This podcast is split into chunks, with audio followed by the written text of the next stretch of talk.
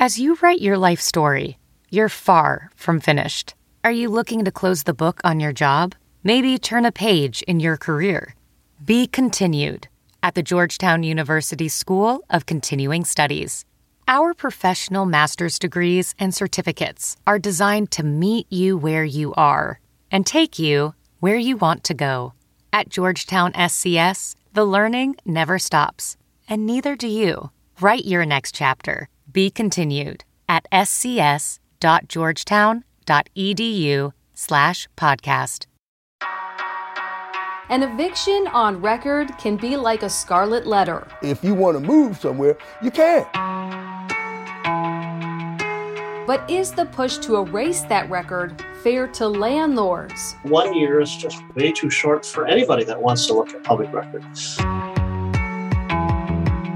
Plus, a window installer under fire by consumers. I would never recommend them to anybody. They're a terrible company. The local company now under investigation.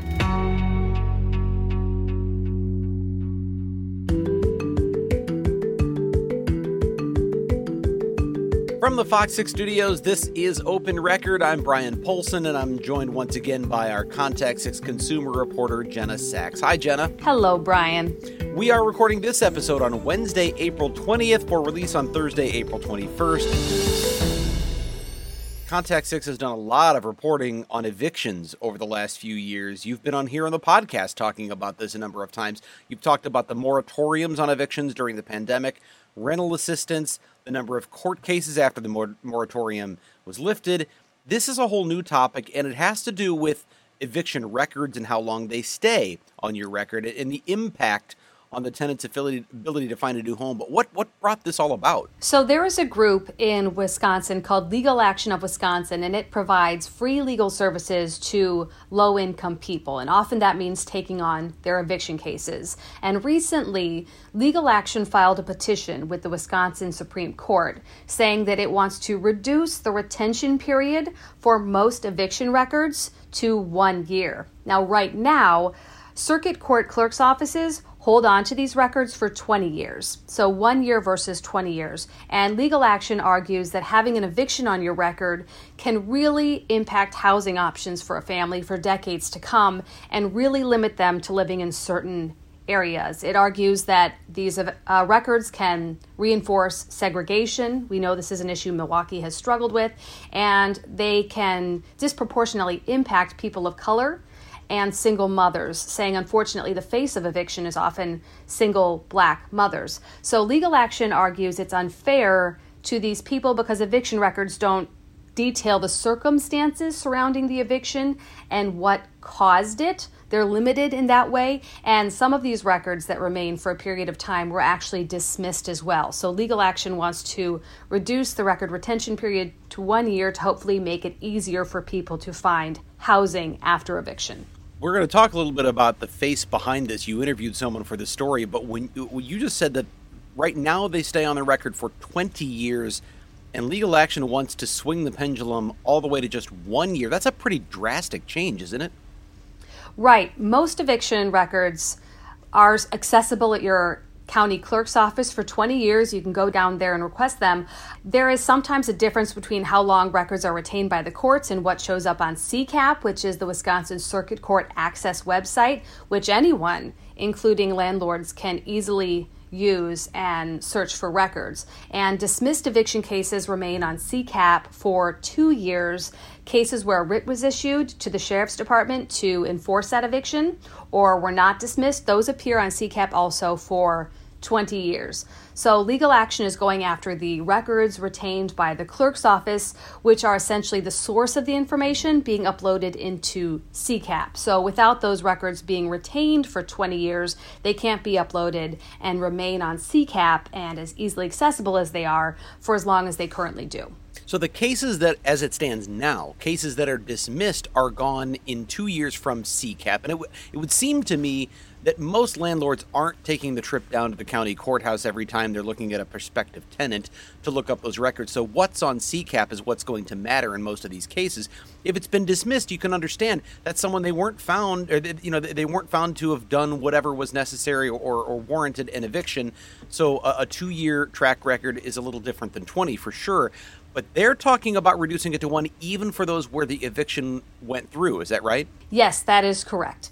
Yep, and we spoke with the Apartment Association of Southeast Wisconsin for this story, for the landlord's perspective, and he said, the individual we spoke with, his name is Chris Mokler. He said, no, they don't support this. They feel 1 year is too short. Mokler said, eviction records are an important tool for landlords because it tells them if there are past issues with a tenant they're considering, and he argues you can't see trends in 1 year of records, and landlords deserve to know if there's a pattern of eviction because landlords in general don't like evictions. They are expensive and time-consuming, and many landlords in our state run small operations with maybe just a handful of units, and unpaid rent to them can be a real hardship. So he says at the end of the day, they want a quality tenant who they can have a good relationship with, and he understands in cases where an eviction is dismissed, yes, that record can disappear after a couple of years. He understands that.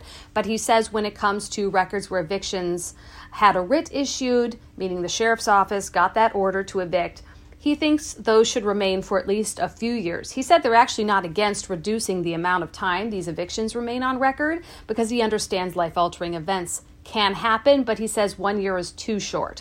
So they plan to file a memorandum with the Supreme Court arguing 1 year is not enough time to see if there's a pattern of eviction, and arguing that any changes should go through the legislature and not the court system. Obviously, Legal Action is trying to stand up for and help the people like the gentleman you interviewed for this story, Larry Jones. Tell me about Larry and his experience. Larry was evicted in June of 2021. In our story, we didn't go into the reasons for his eviction because it's not really what we're focusing on here. We're focusing on the implications of having the eviction on your record. And I can tell you, Contact 6 in general does not cover a lot of specific eviction cases because one reason is they're often very much a he said, she said situation, but there was a contentious relationship with his landlord. Larry says this was his first eviction. He has no other evictions on record in Wisconsin. And as a result of this eviction, he was homeless in Milwaukee for 8 months, and he lived in his car. During that entire time, he parked it in his mother's driveway sometimes he parked it on the street, and he slept in his vehicle almost every night and said he felt unsafe, but he could not find another apartment at all. And he said some landlords, when he applied, said no evictions in the last 10 years. And he said, oh my gosh, I have an eviction this year. Am I not going to find a home for 10 years? So it was a very difficult period for him. And eventually he had to sell the car he was living in to have enough money to put down a large down payment on his apartment that he currently has. And he plans to stay there for a long time. So in his view and from his perspective, he's waiting. How long is it going to take this to fall off my record so I can start renting again? Even though he has no track record, this isn't a pattern of behavior on his part. He's saying this affected him immediately, and now he's waiting for that to fall off. When can I get back to just renting again, right? Right. He had, I will say, a contentious relationship with his landlord. He argues that the landlord was not fair to him. But again, we didn't get into that side of it for the story. But there was no pattern of eviction that we could see. And, you know, Legal Action spoke about people being limited to certain neighborhoods in Milwaukee and the segregation that can cause. But Larry says he couldn't find anywhere in Milwaukee that would take him for 8 months. So you obviously have landlords who want to be able to see this track record. You have tenants who've been through for whatever reason the eviction process and are concerned. Do you get a sense there's any kind of a compromise or a happy medium here? Where is this going right now? Well, there is a really big difference between 1 year and 20 years. And it sounds like Legal Action wants to reduce the amount of time, obviously, but at the same time, the Apartment Association is saying we're okay with that, but not 1 year, maybe something larger than 1 year. But we understand you know, maybe we should reduce it from 20 because maybe 20 is too long a time period. I mean, who's the same person they are today that they were 20 years ago? So there may be a happy medium here. I don't know if the Supreme Court will find that or accept 1 year or deny 1 year, but this is very early in the process. It'll probably be months before the Supreme Court reviews legal actions petition, and until then, various groups are going to have the opportunity to file their support or opposition with the Supreme Court for their review. So it's something we're going to continue to watch, but we probably won't see action, you know, a denial or acceptance of this petition for some time. From a window of time to windows in your home, that's another story you've been working on, Jenna, and this is one that has gotten a lot of consumers frustrated. Windows Select, a Menominee Falls window installer, getting a lot of heat from its customers and from the Better Business Bureau. What's causing all of these complaints? Well, a lot of people we're hearing from ordered windows or doors back in late spring or summer of 2021, and then their installation dates were repeatedly pushed back. So some people have been waiting 8 months or so past their tentative installation dates. We're also hearing complaints about financing, saying money for their projects has been withdrawn for work that hasn't started yet. And also we've been getting complaints from customers just saying they feel like this company is being disingenuous with them, lying to them about the reasons for their delays. A lot of people have said to us, we understand there are supply chain issues and that COVID happened and that disrupted things, but we feel like this goes beyond those reasons and it is just bad business operations. So over the last year, Contact 6 has gotten 31 complaints about this business. The state has 43 complaints and the Better Business Bureau has more than 180, which seems like quite a high number, actually. Well, and these aren't $5, transactions. These are significantly expensive transactions. Right. We have heard from people saying they lost more than $10,000, more than $15,000. So this is not a small amount of money. I spoke with a man for my story who recently retired and sold his business. And he used the money from selling his business to make some investments in his home, including getting some new doors. He was replacing 70-year-old doors in his home. And that was not a small chunk of money for him. It's not for most people. So we're dealing with large amounts of money, which is why people are quite frustrated and angry that these installations haven't happened. You hear from consumers who have complaints and they tell you about their experience with a company, but then you often get to sort of see for yourself what the interaction is like with a company. Maybe they completely shut you down. Maybe they try really hard and are very sincere. What was your experience in your interaction with Windows Select? Well, Contact 6 has a unique position because we take complaints through our process and we try to resolve them off air as well as on air. So over the last year, we've been getting complaints pretty consistently about Windows Select. And I will say Windows Select has been responsive to Contact 6. It has consistently called viewers after they submitted complaints with us. It showed interest in resolving their complaints. And in that time period, at least 18 customers had their windows installed after writing to us, often at discount. Some of them said to us, yes, it was resolved, but I still dislike this company. I feel they treated me badly, but this case has been closed. 3 people told us they got full refunds, and others are still waiting. And at one point, the owner did make a spreadsheet for us of each case and how they were addressing it. And often at Contact 6, the businesses we choose to report on are the ones who don't respond to us. They don't show concern for the consumer. They don't offer explanations. Sometimes they disappear into thin air. In this case, we had a business that was responding to us.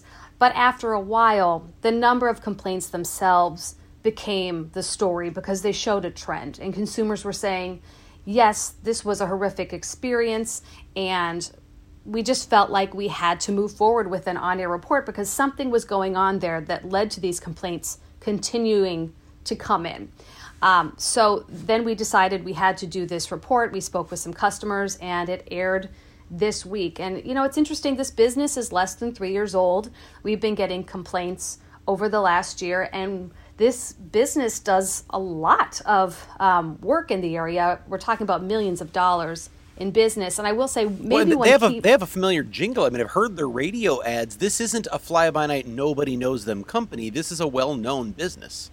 Yes, they have a lot of name recognition in the area. And one key moment for me was when I spoke with one of their suppliers who confirmed to me that Windows Select was misleading consumers, telling them that manufacturing delays were to blame when this supplier says it was actually Windows Select's unpaid invoices.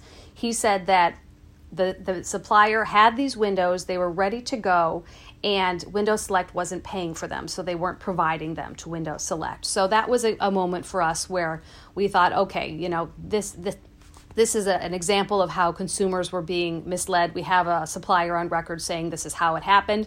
And that same supplier said, you know, that Windows Select is now back in their good standing with them. They've paid their bills. They're current on their bills. And he thought this story may have been blown out of proportion a bit.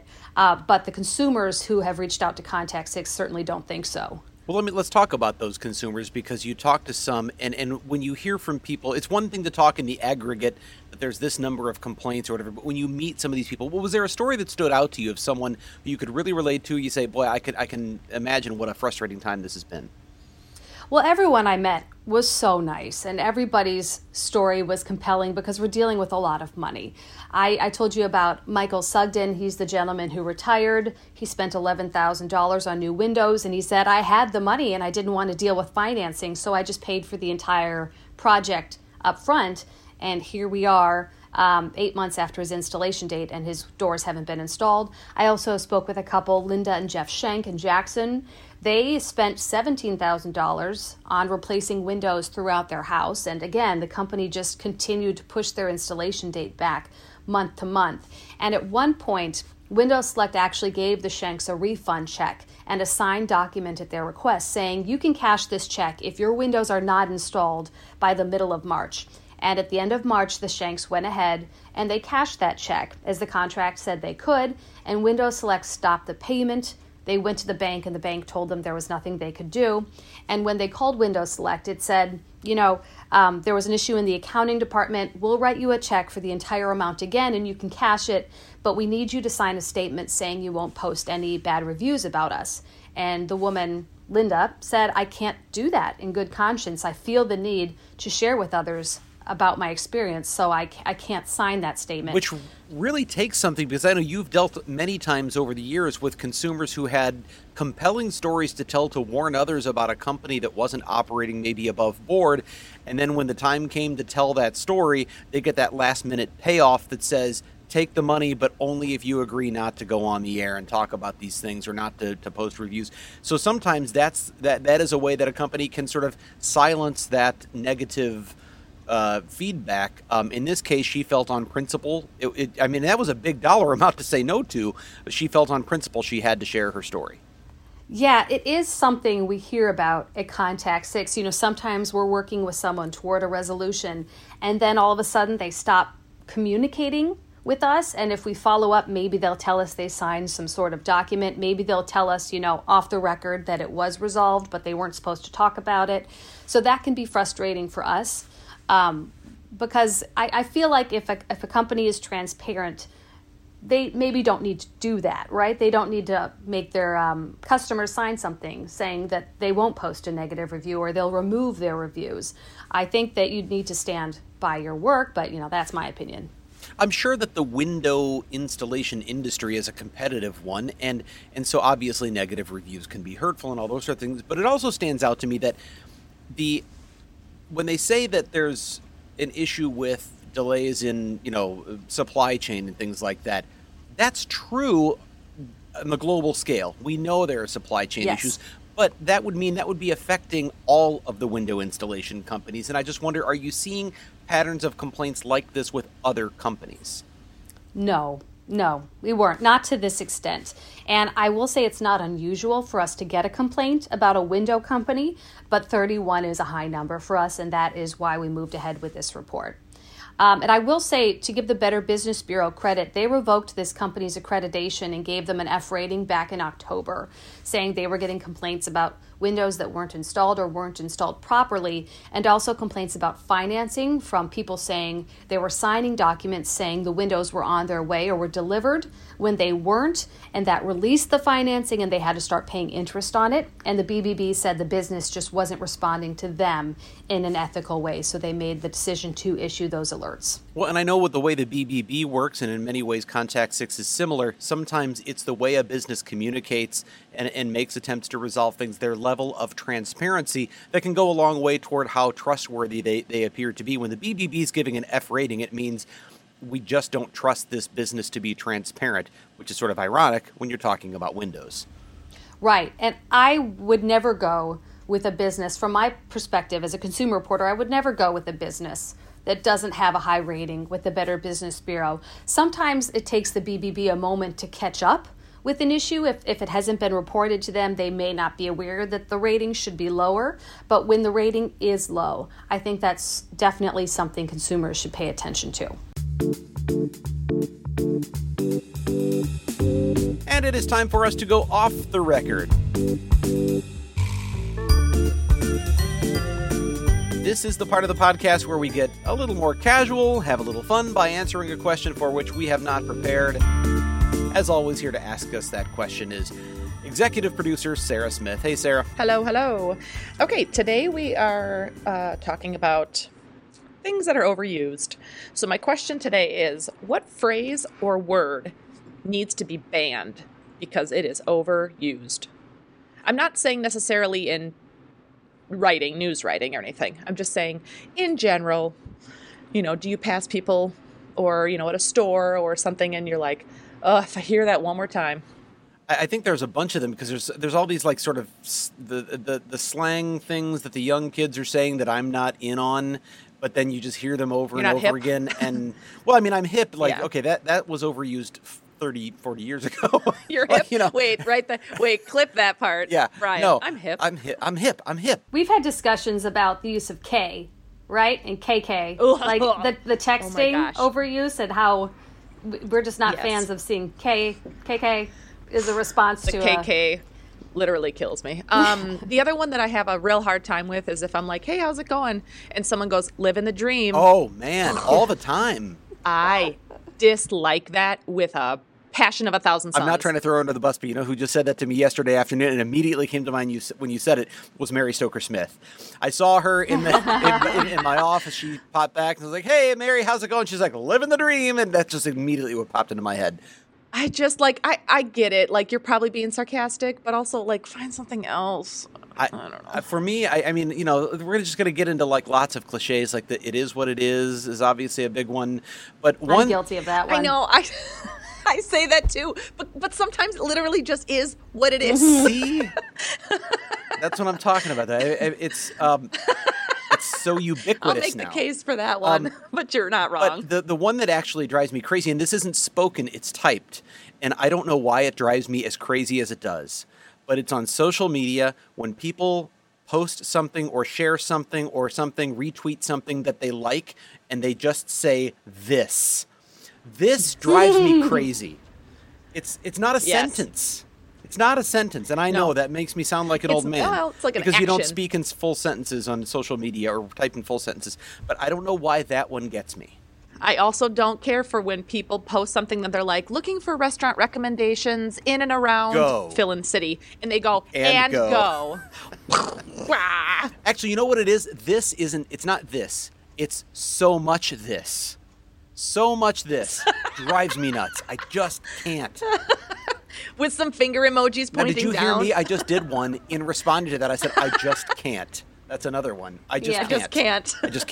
You know, I feel like I do a lot of these things sometimes where like, I don't know how to end a conversation or my point, so I'll say something like, so it goes. Like, you know, I just say stuff like that to just wrap it up because I don't know how else to end what I'm saying. So I feel like I say, or it is what it is, you know, that kind of stuff.